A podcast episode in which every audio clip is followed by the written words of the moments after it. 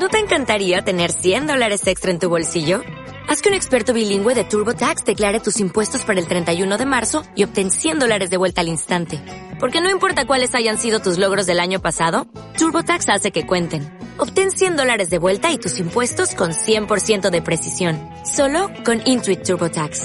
Debes declarar para el 31 de marzo. Crédito solo aplicable al costo de la presentación federal con TurboTax Full Service. Oferta sujeta a cambios o cancelación en cualquier momento.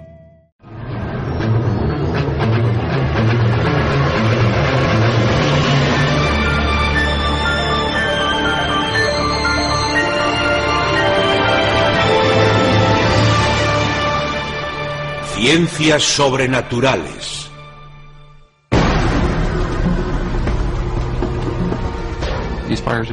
Estos fuegos son diferentes. Son raros. Es algo extraño que la naturaleza coloca en medio de un ambiente natural.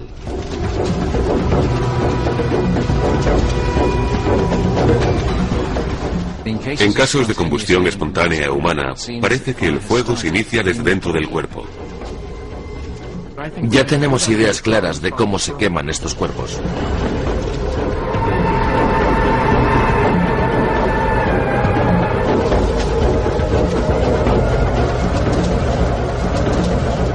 No tengo ninguna duda. Ha sido combustión espontánea humana. Combustión espontánea humana. La idea de que el cuerpo humano puede incendiarse repentinamente, devorado por un fuego interior, existe desde hace siglos. Las páginas de novelas y periódicos populares están llenas de detalles de cada caso nuevo. Cuando se investigan, la mayoría no resultan más que inventos. Pero detrás del sensacionalismo subyace un misterio auténtico. Ahora hay muchos casos bien documentados de incendios misteriosos en los que los cuerpos quedan reducidos a cenizas, dejando intactos solo los pies de la víctima.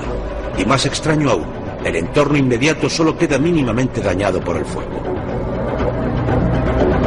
Y dejan una marca indeleble en todos los que se cruzan con ellos.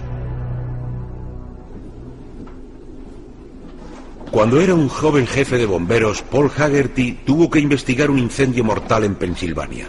La víctima era una anciana viuda, Helen Conway. Y lo que Haggerty vio le marcó de por vida. He estado viendo estas fotos desde hace 35 años. Y todavía no tengo respuestas. La señora Conway estaba consumida y quiero decir por completo excepto las piernas. No hay forma de explicarlo. Ninguno de los bomberos había visto nada parecido.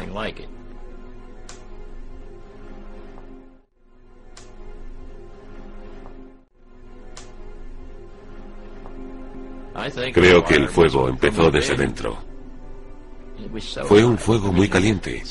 Quiero decir, un fuego es un fuego, pero esto era como una antorcha. El fuego que consumió el cuerpo de Helen Conway tuvo que ser intenso. Sin embargo, una mesa de madera a escasos centímetros estaba intacta. Asimismo, estaba intacto el aparato de televisión en el otro extremo de la habitación.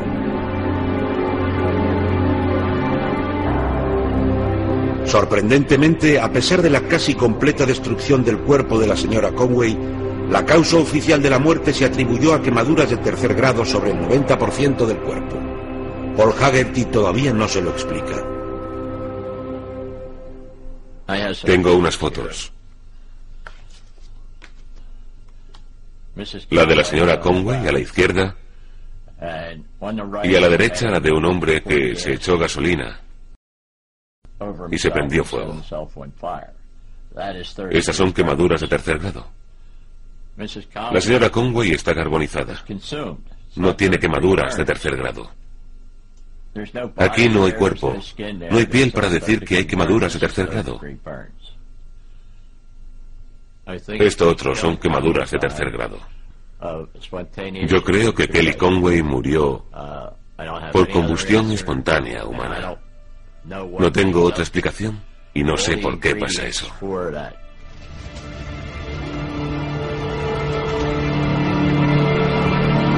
Para entender por qué bomberos con tanta experiencia como Paul Haggerty creen en la combustión espontánea humana, es importante saber cómo un fuego de gran intensidad daña a un edificio. En Gran Bretaña, el comisionado parlamentario de seguridad contra el fuego, Ron Bentley, nos explica. Aquí tenemos un típico fuego doméstico de cierta intensidad. Deducimos que el fuego se inició en los quemadores de la cocina y esto apoyándonos en la zona más quemada. Las llamas alcanzarían el techo rápidamente. Metro y medio a dos metros de alto. Y se puede ver que las vigas del techo están muy quemadas. Y de hecho han caído. Por fortuna no ha habido heridos en este incendio. Pero si alguien se hubiera quedado encerrado, hubiera muerto con toda seguridad. Pero incluso tras horas de fuego intenso, se puede encontrar un torso humano aún reconocible tan negro y quemado como el resto del piso que hemos visto. En cambio, en lo que denominamos combustión espontánea humana, pasa exactamente lo contrario. El cuerpo queda casi completamente consumido y el resto del daño se limita a la zona de debajo del cuerpo. Y otros objetos que se hubieran quemado muy rápidamente en un fuego ordinario, porque son inflamables y combustibles, están intactos. Esto es sorprendente. Yo tengo 22 años de experiencia como bombero y no creo en las hadas, pero sí creo en la combustión espontánea humana. Y cuanto más se investigue, se experimente y se estudie, antes llegaremos a entender la causa de este fenómeno tan fuera de lo común. En 1992 ocurrió en el norte de Inglaterra un caso con las características típicas. Estaba de guardia un joven oficial de policía que tuvo que entendérselas con un caso para el que no había recibido preparación.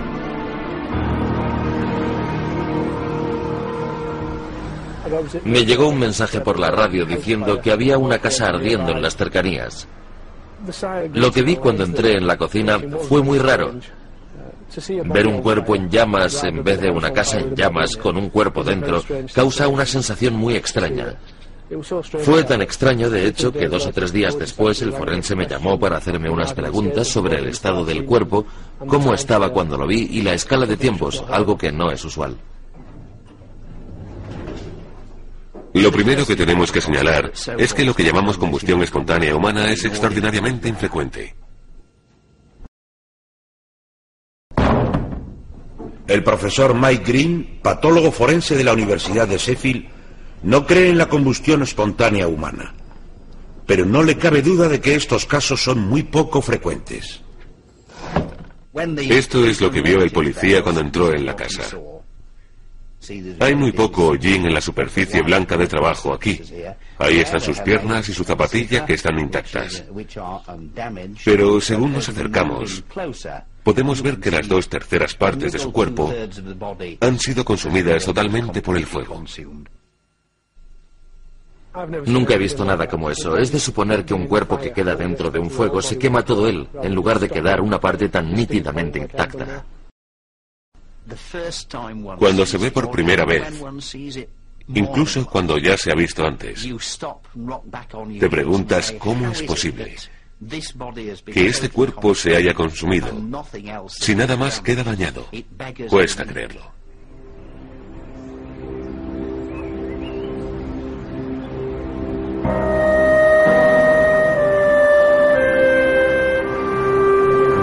Si estos casos sorprenden a los profesionales, son devastadores para un familiar.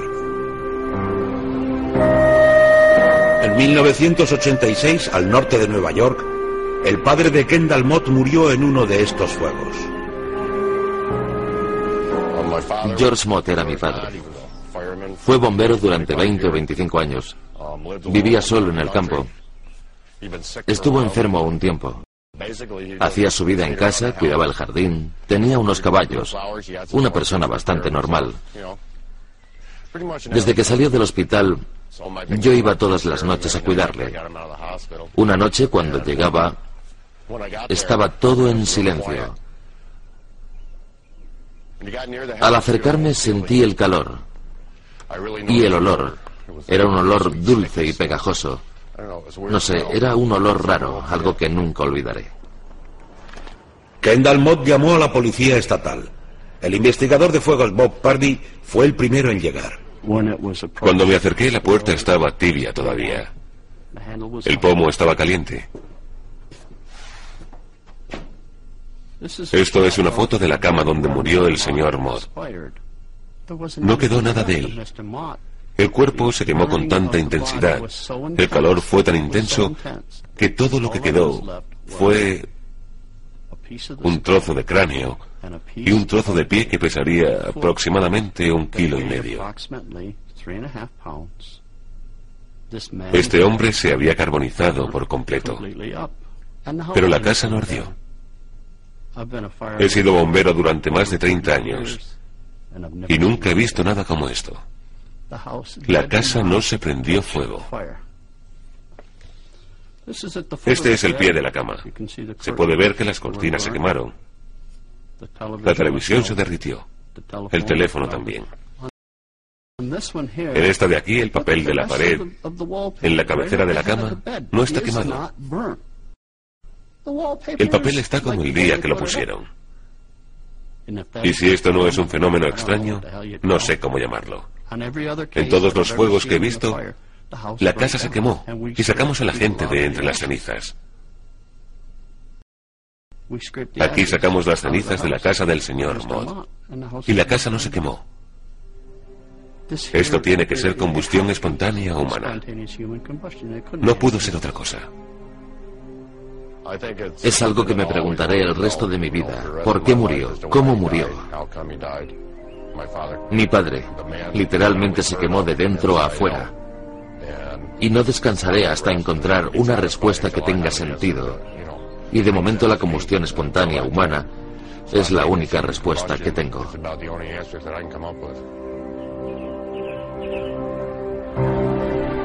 Doce años después de esta tragedia, ambos, el hijo y el jefe de bomberos retirado Bob Pardy, están convencidos de que fue un fuego interior el que consumió a Mott. Su convicción está muy influida por las teorías de un escritor de libros populares y autoproclamado paracientífico.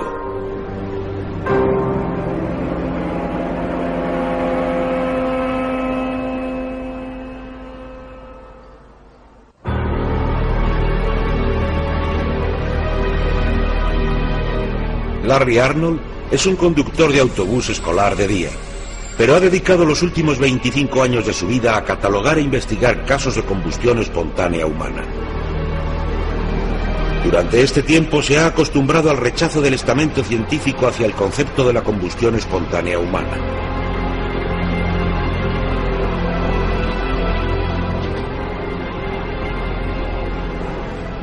Por definición, la combustión espontánea humana es un hecho paranormal. Pero esto no lo hace algo a lo que haya que temer. Despierta interrogantes tan profundos sobre lo que puede hacer la biología humana que causa un tremendo desprecio y miedo. Cuando Larry Arnold descubrió el caso de George Mott, no dio crédito a la causa oficial de su muerte. Curiosamente, el certificado de defunción de George Mott dice que murió por asfixia, y eso es muy impreciso. Mientras que la asfixia pudo haber sido la causa de la muerte, no explica la casi total destrucción del cuerpo de George Mott.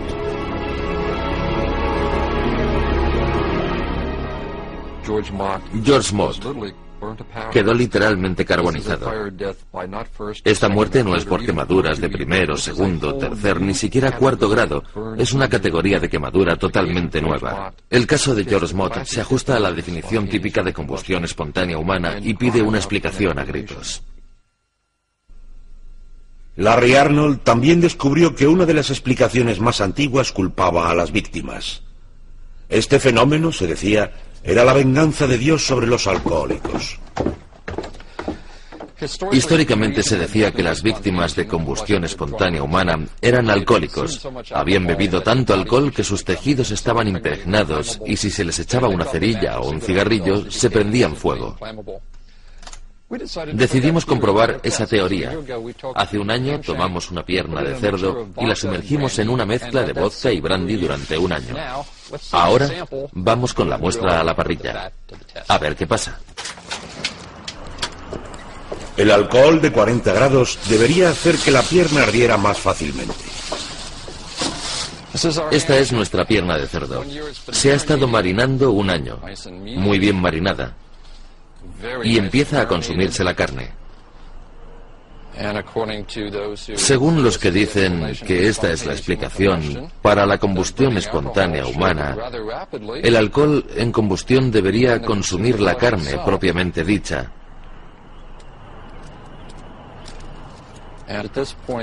Y en este momento estamos viendo cómo se quema la capa externa de grasa.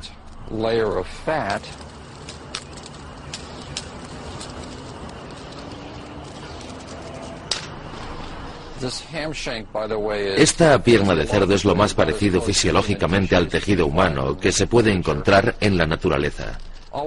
Lo único que vemos es que se evapora el alcohol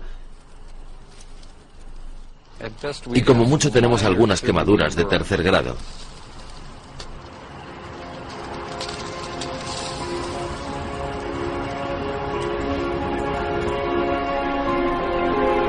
Ante la ausencia de una explicación científica satisfactoria, han aparecido algunas ideas curiosas sobre las posibles causas de la combustión espontánea humana. Se ha sugerido que el llamado relámpago de bola podría ser la causa, manifestándose dentro de un cuerpo humano.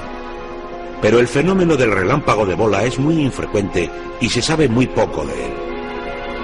Lo único que saben los científicos es que la energía que contiene el plasma cargado eléctricamente es poco mayor que la que contiene una luciérnaga.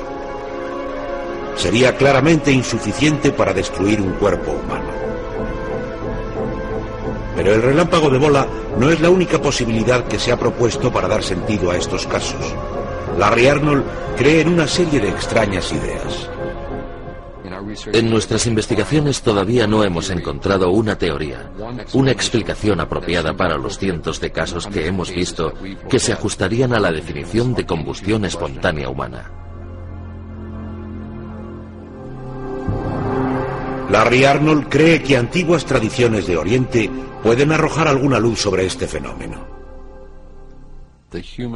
El cuerpo humano es algo más que un mecanismo químico y eléctrico.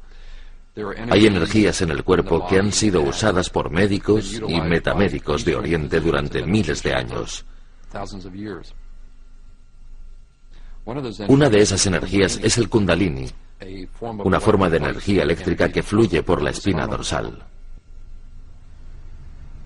En sánscrito, lengua antigua, kundalini se refiere a una serpiente de fuego simbólica enroscada en la base de la columna. Aquí David Sai, un maestro de yoga kundalini, nos muestra una vinyasa, una secuencia que coreografía las posiciones del cuerpo en una danza de yoga. Kundalini se crea por el uso de la respiración, junto con dos contracciones, contracciones del cuerpo o contracciones musculares. Al mantener estas contracciones desarrollando la respiración, se experimenta una sensación de calor y sientes cómo sube por la espina dorsal y por todo el cuerpo. La idea es que esta serpiente o este calor, que es como una serpiente, se estimula y se le despierta de su sueño. Es como una fiebre que se crea en el cuerpo y quema toxinas. Como los yogis hablan de estas energías como térmicas, Larry Arnold cree que podrían ser la causa de la combustión espontánea humana. Si este kundalini se descontrolara en un estado de desequilibrio, tendríamos una buena línea de investigación para explicar cómo estas personas, en raras ocasiones, cierto es, pueden ser víctimas de sus propias energías internas, como el kundalini descontrolado. Sin embargo, los científicos se resisten a aceptar esta teoría. En el Instituto Forense de California, el doctor John DeHaan, un experto en fuegos mundialmente reconocido, no da credibilidad a esta idea. La teoría de que el yoga pueda canalizar suficiente energía sencillamente no hay pruebas físicas de que eso pueda ocurrir. Y en términos de causa y efecto identificables y de cualquier tipo de hipótesis verificable, pues no hay nada que podamos someter a prueba.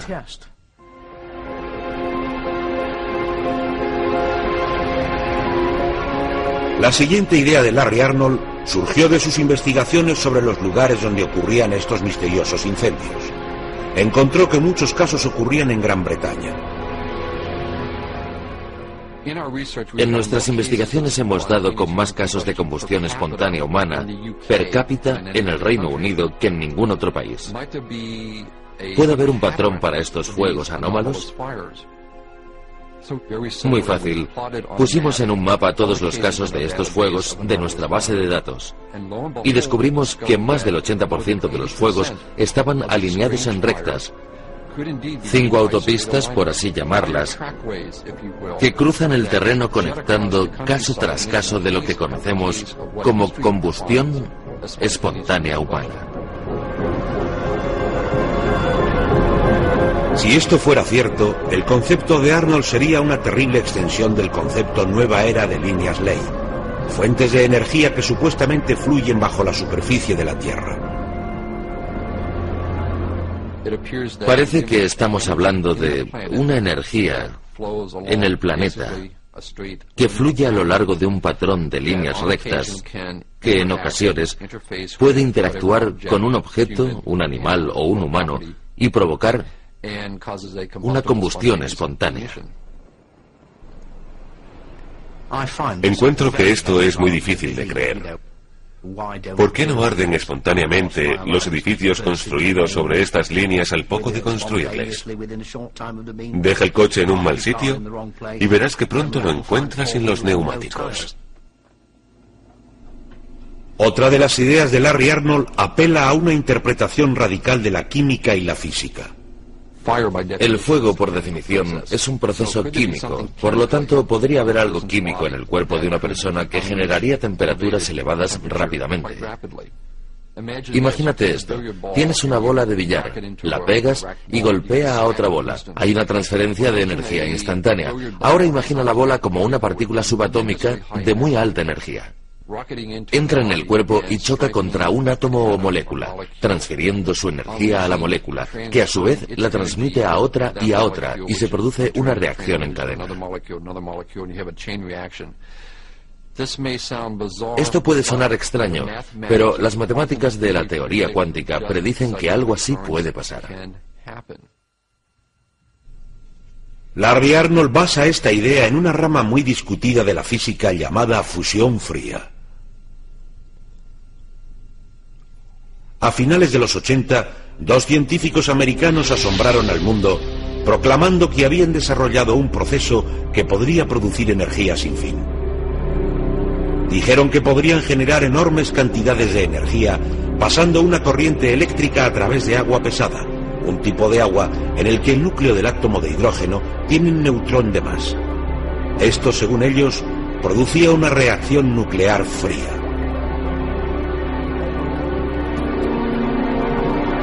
El único lugar en el que sabemos que se produce la fusión de átomos es en las estrellas, como el Sol. Aquí las altas temperaturas permiten colisiones de átomos de hidrógeno a altas velocidades, generando gran cantidad de calor y radiación. Los partidarios de la fusión fría sostienen que pueden replicar este proceso en una jarra de agua pesada en el laboratorio. Uno de los que creen en ello es el editor de la revista Infinite Energy, el doctor Eugene Malove. Esta es una fuente de energía miles de millones de veces mayor que la energía de cualquier reacción química conocida por el hombre. El doctor Malove tiene una mente abierta a la idea de la combustión espontánea humana.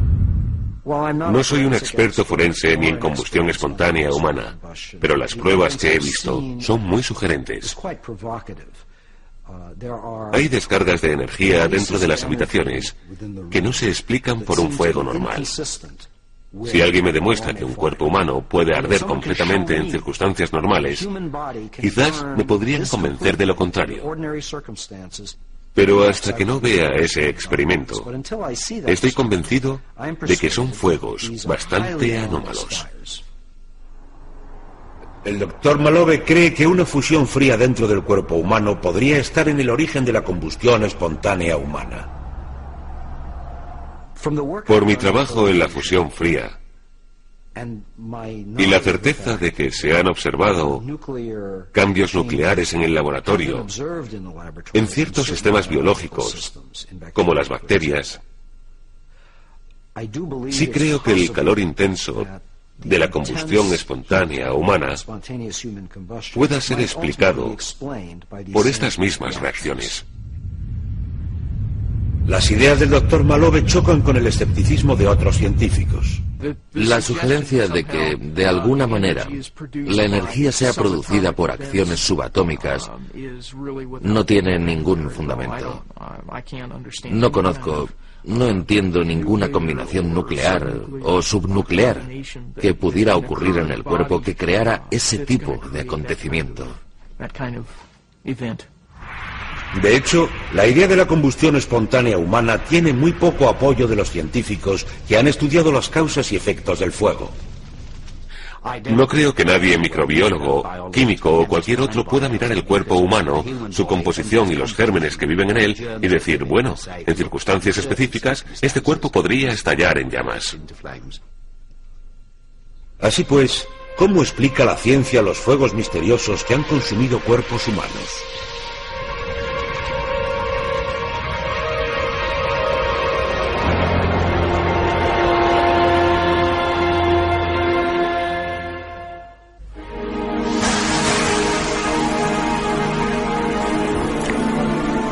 El cuerpo humano es un 75% agua. Ninguna fuente interna de energía conocida podría producir suficiente calor para evaporar todo este líquido y provocar la combustión espontánea humana. En definitiva, el cuerpo está demasiado húmedo para incendiarse desde dentro. Todos los expertos en fuego están convencidos de que todos estos fuegos se inician por una fuente externa, como una cerilla o un cigarrillo, y por lo tanto no son espontáneos.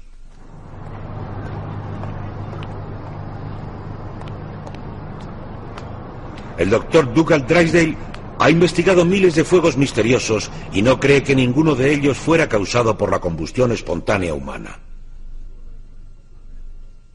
Si me preguntas si la ciencia puede explicar la combustión espontánea humana, lo primero que haría sería quitar la palabra espontánea y llamarla combustión humana. Y una forma especial de combustión humana, donde el cuerpo ha estado ardiendo durante largo tiempo. Cree que este fenómeno puede explicarse mejor por un proceso llamado efecto mecha. La teoría del efecto mecha es que hay circunstancias poco frecuentes en las que un cuerpo humano puede quemarse como una vela. En este caso, se ha hecho una vela con la mecha de algodón por fuera. En los casos de combustión humana, la mecha sería la ropa de la víctima. Una vez que el cuerpo ha prendido, la grasa se derrite y licúa, siendo absorbida por el tejido. La grasa derretida se convierte en la fuente que alimenta el fuego. La víctima se quema lenta y completamente como una vela. Esto explicaría cómo se destruyen los cuerpos en los casos de supuesta combustión espontánea humana.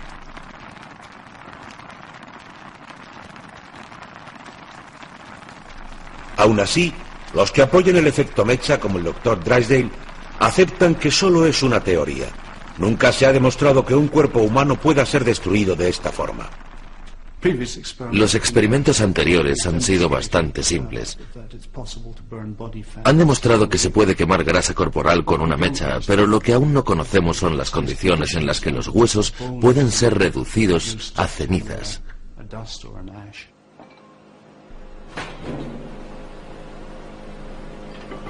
Los experimentos del Dr. Drysdale han demostrado que incluso después de estar sometidos a altas temperaturas en un horno durante 12 horas, los huesos de un animal no se destruyen.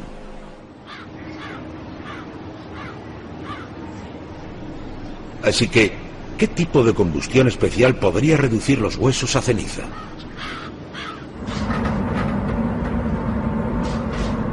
Este es el crematorio más moderno de Europa.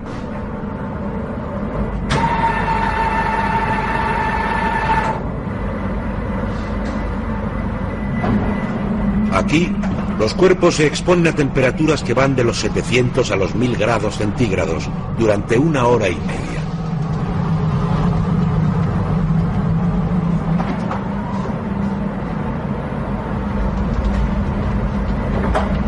Pero incluso en el horno del crematorio, los huesos humanos no se destruyen por completo.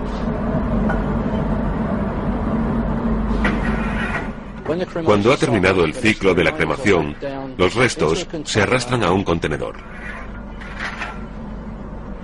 y se colocan en una máquina llamada cremulador que tiene 12 bolas de acero. Las bolas de acero muelen los restos del hueso. Esto reduce los restos a una consistencia de polvo que conocemos como las cenizas. Por lo tanto, aún después de la cremación, los huesos han de ser reducidos a cenizas. Y otro problema más obvio del efecto mecha es que la mayoría de la gente que se prende fuego lleva ropa y sin embargo no arden como velas. Al final de la Segunda Guerra Mundial, muchos líderes nazis se suicidaron y dieron orden de que quemaran sus cuerpos. Un caso conocido fue el intento de deshacerse de los cuerpos de Hitler y Eva Braun quemándolos. Y creo que usaron cinco latas de gasolina. Deben haber sido unos 30 litros en total. El cuerpo no se quemó totalmente, así que lo enterraron. Los rusos llegaron poco tiempo después, lo desenterraron y el cuerpo se reconoció con facilidad. Estaba claro que el efecto mecha la explicación científica para la combustión espontánea humana presentaba muchos problemas y no se veía una solución fácil para ellos. Pero en los bosques de Oregón ocurrió una tragedia que iba a acercar a la ciencia a la solución del misterio.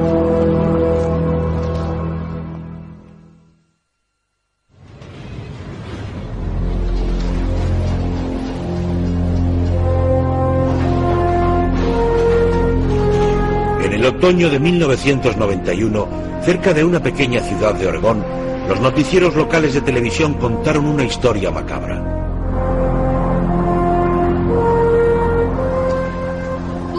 La policía llegó ayer por la tarde, después de encontrar un cuerpo en llamas.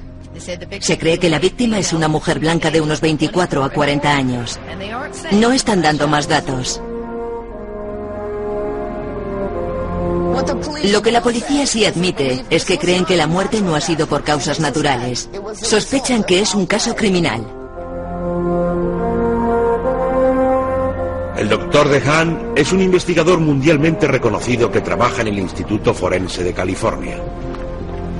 Al conocer más datos del caso, el doctor DeHaan se dio cuenta de que podría arrojar luz sobre lo que ocurría en la combustión espontánea humana.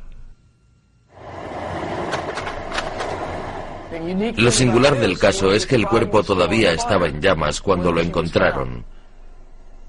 Unos ornitólogos vieron la escena, salieron a la carretera y pararon a un alguacil que pasaba por allí.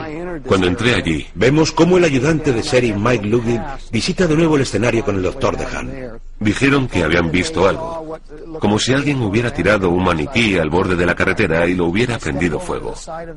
Me acerqué y miré hacia abajo y vi que no era un maniquí, sino un cuerpo humano. El fuego lo había consumido tanto que aunque todavía había restos, estaba obviamente muerto. Y para obtener pruebas me acerqué con la cámara, con la esperanza de usar las fotos para reconstruir la escena del crimen. Pues esas fotos fueron clave para la reconstrucción del fuego. Había testigos que habían visto a la mujer unas horas antes. Según tengo entendido, fue vista a las 7.30 haciendo autostop y usted la encontró a las 12.30, más o menos. El cuerpo había estado en llamas durante unas cinco horas. Estaba aquí tirada. Y por supuesto yo pensé que habría una gran zona quemada, pero era solo lo que estaba alrededor de su cuerpo. Y la hojarasca. Según tomó más datos, el doctor de Han se dio cuenta de que ese patrón de comportamiento, un daño intenso limitado a una pequeña zona en un periodo largo de tiempo, era precisamente lo que él esperaba que produjera el efecto mecha. Y pronto se dio cuenta de que no solo había sido la ropa lo que había alimentado las llamas. Lo que pasa es que no pensamos que este tipo de material pueda hacer de mecha. En este caso, está tumbada sobre una capa espesa de hojas muertas. Las hojas muertas se chamuscan, forman una capa de ceniza porosa, y esta actuará como una mecha que mantendrá la combustión de la grasa corporal según cae por el fuego. Esta tragedia demostró que el efecto mecha podía destruir un cuerpo humano. Y el asesinato le dio al doctor de Han una pista crucial adicional. Por eso esta escena es única. Es la única vez que hay documentación de la altura de las llamas por una fuente independiente. Con esta foto se puede reconstruir con la referencia de un cuerpo humano la altura que pueden alcanzar las llamas. Fue del orden de 16 pulgadas, menos de medio metro de altura. Otra foto desde otro ángulo. Aunque este fuego pudo destruir un cuerpo humano, las llamas solo eran de 40 centímetros de alto. De haber ocurrido en una casa, las llamas hubieran sido demasiado pequeñas como para alcanzar los objetos cercanos. Pero ¿qué había hecho el asesino con el cuerpo para que ardiera por completo? Aunque fue capturado, se negó a hablar.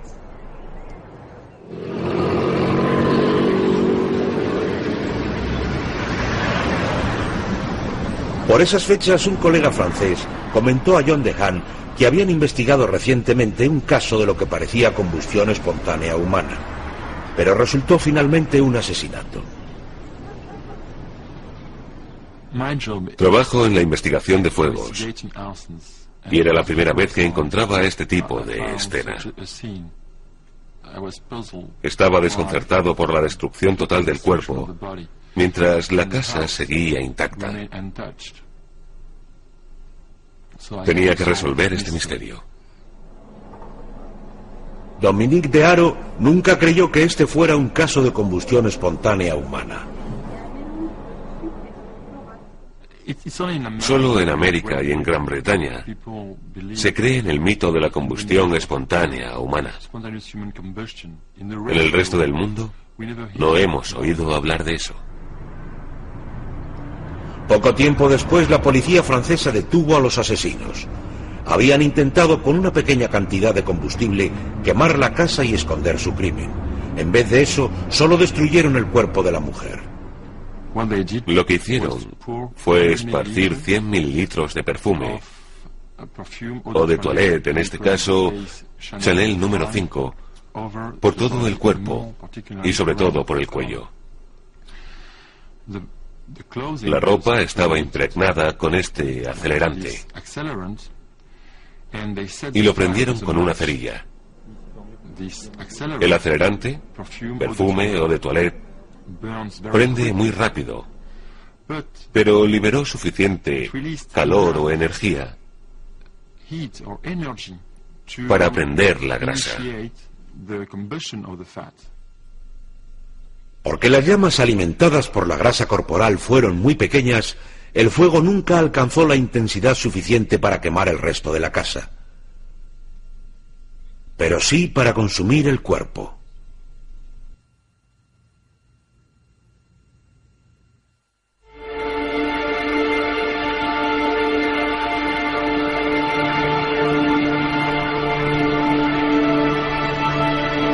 Los dos trágicos casos de homicidio en Francia y Estados Unidos han permitido a los científicos comprender cómo un cuerpo puede ser destruido por el fuego con pequeñas llamas ardiendo durante mucho tiempo.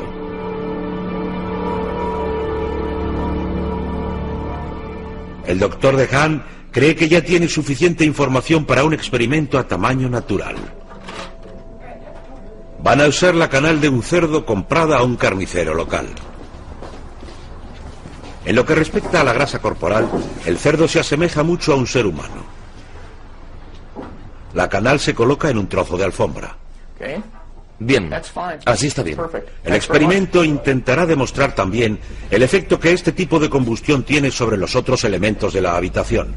Se ha colocado una televisión sobre un armario de madera. Se envuelve la canal con una manta que hará de mecha. Se esparce una pequeña cantidad de gasolina sobre la manta. La llama grande al principio irá bajando según se consuma la gasolina.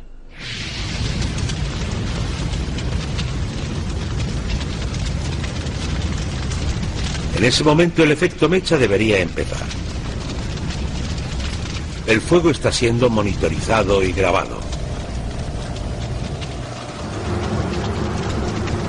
Según lo previsto, la gasolina se prendió y consumió a los dos minutos. Pero como muestran las fotos, pasada una hora y media, es el efecto mecha el que mantiene la combustión de la carcasa del cerdo. El fuego en este momento está siendo alimentado por la grasa del cerdo, cayendo en los poros de la alfombra y de la manta, alimentando un fuego estable, aunque no muy grande.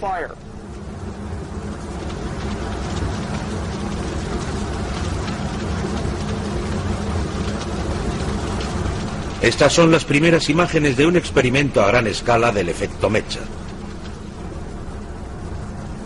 muestran cómo se licúa la grasa del cerdo y está siendo absorbida por la ropa, causando una combustión lenta y limitada, con llamas de menos de 50 centímetros de altura.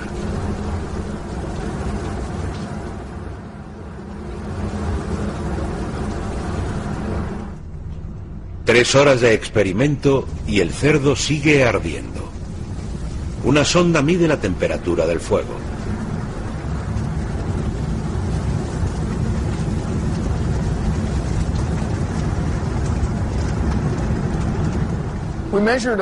Medimos una temperatura de la llama de más de 800 grados en una zona donde la grasa del cerdo era el combustible principal. Estamos en las temperaturas en que operan los crematorios.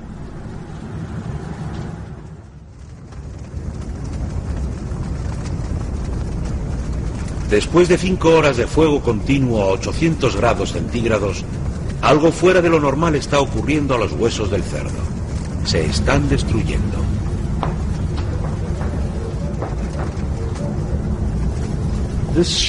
Esto muestra claramente que el hueso ha sido reducido a cenizas.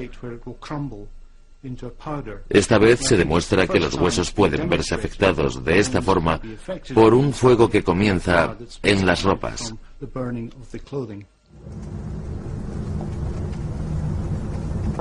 Al ser la médula un 80% grasa, el efecto mecha libera esta grasa lentamente como material combustible. Así que, de hecho, el cerdo se está destruyendo desde dentro.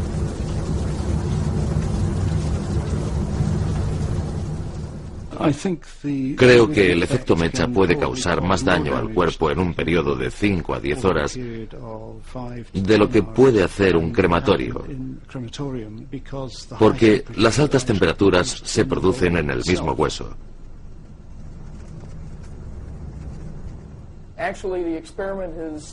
El experimento ha sido un éxito que sobrepasa nuestras expectativas. Hemos conseguido un fuego que se mantiene todo el tiempo. Ahora llevamos seis horas y media, con una llama de 30 a 40 centímetros de altura, como vimos en las fotografías del caso de Oregón. Y los daños en la habitación son moderados. Los objetos cercanos no se prendieron.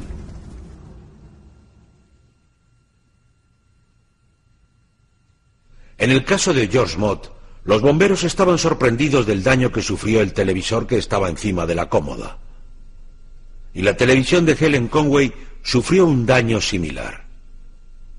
El experimento ha producido el mismo efecto. La televisión en la parte alta de la habitación estaba envuelta en una nube de gas caliente y se ha derretido. La televisión no había ardido. El calor liberado por el cerdo en llamas ascendió y se concentró en la parte alta de la habitación y derritió el plástico. El daño que vemos aquí, de hecho este tipo de daño, es idéntico al que se ha asociado a los casos de supuesta combustión espontánea humana. El resultado es la destrucción del cuerpo. En este caso se ha quemado la mitad del cuerpo.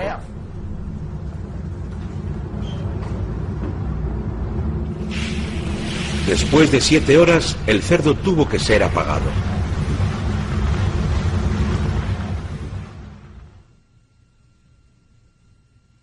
El experimento demuestra cómo las características típicas de la combustión espontánea humana pueden ser causadas por procesos naturales. En circunstancias normales, una persona a la que se le cae una cerilla o una vela encendida la apaga rápidamente. Pero en estos casos parece que se queden sin sentido por una caída o, si están débiles, por un ataque cardíaco. Una vez que la llama prende en sus ropas, se inicia el efecto mecha hasta su horrible conclusión.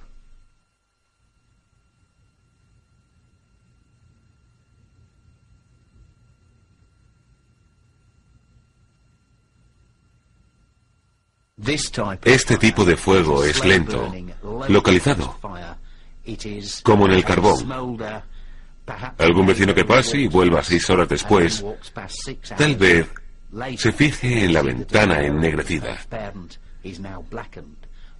pero no llama la atención como un fuego convencional en una casa. Por lo tanto, en un periodo de tiempo largo, el cuerpo quedará totalmente destruido excepto los pies y parte de las piernas. La parte rica en grasa alimenta el fuego es lo que se quema.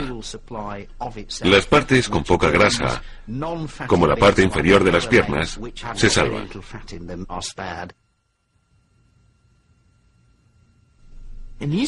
En estos casos, debido al combustible, el cuerpo está aislado de otros combustibles, como un mueble grande que alimentaría el fuego. El cuerpo prende lentamente con este fuego pequeño y a veces se quema completamente hasta apagarse antes de que nadie se dé cuenta de que hay un fuego.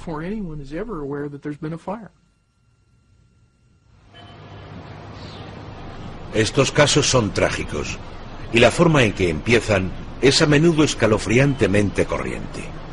Una investigación de la policía forense desveló cómo había empezado un fuego en el norte de Inglaterra. Encontramos los restos de una vela en un candelabro a la cabeza del cuerpo.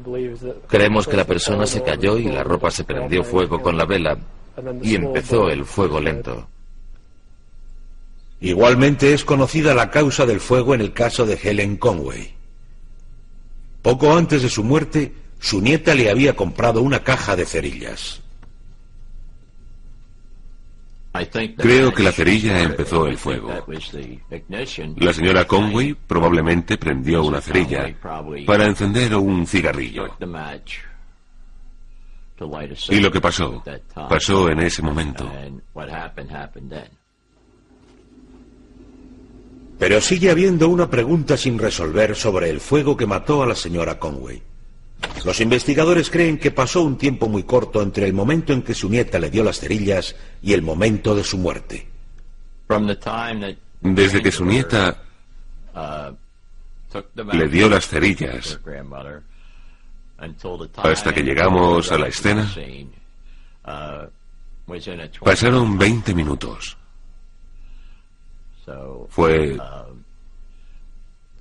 muy, muy rápido.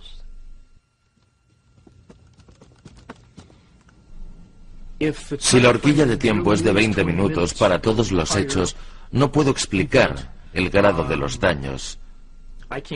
Ni siquiera puedo aventurar una hipótesis, porque no hay un mecanismo que pueda identificar que sea capaz de tanta destrucción.